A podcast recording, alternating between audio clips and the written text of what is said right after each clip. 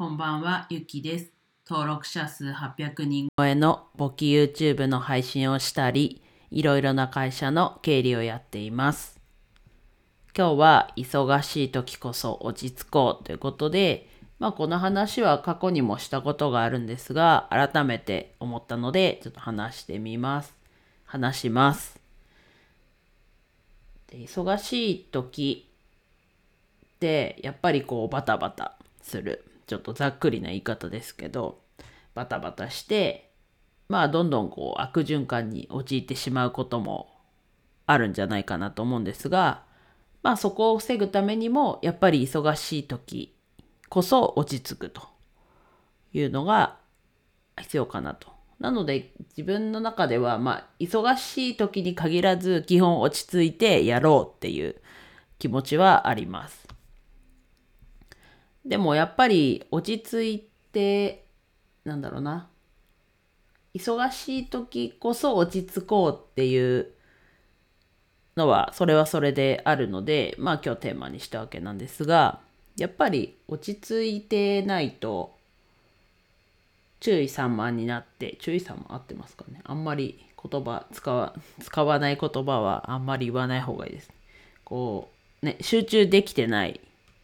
あれもやんなきゃこれもやんなきゃっていう状況になってるわけなのでなんだろうな。やっぱり一個ずつ忙しくても忙しくなくてもその一個ずつを集中して一個ずつ終わらせていく。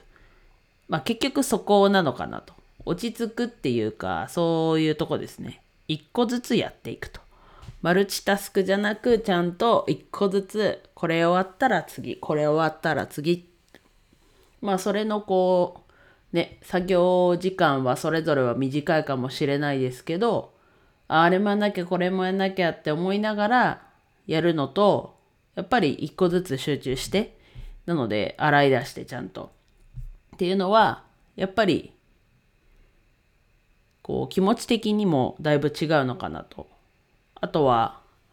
完成したものもまあちょっとしたことのものだと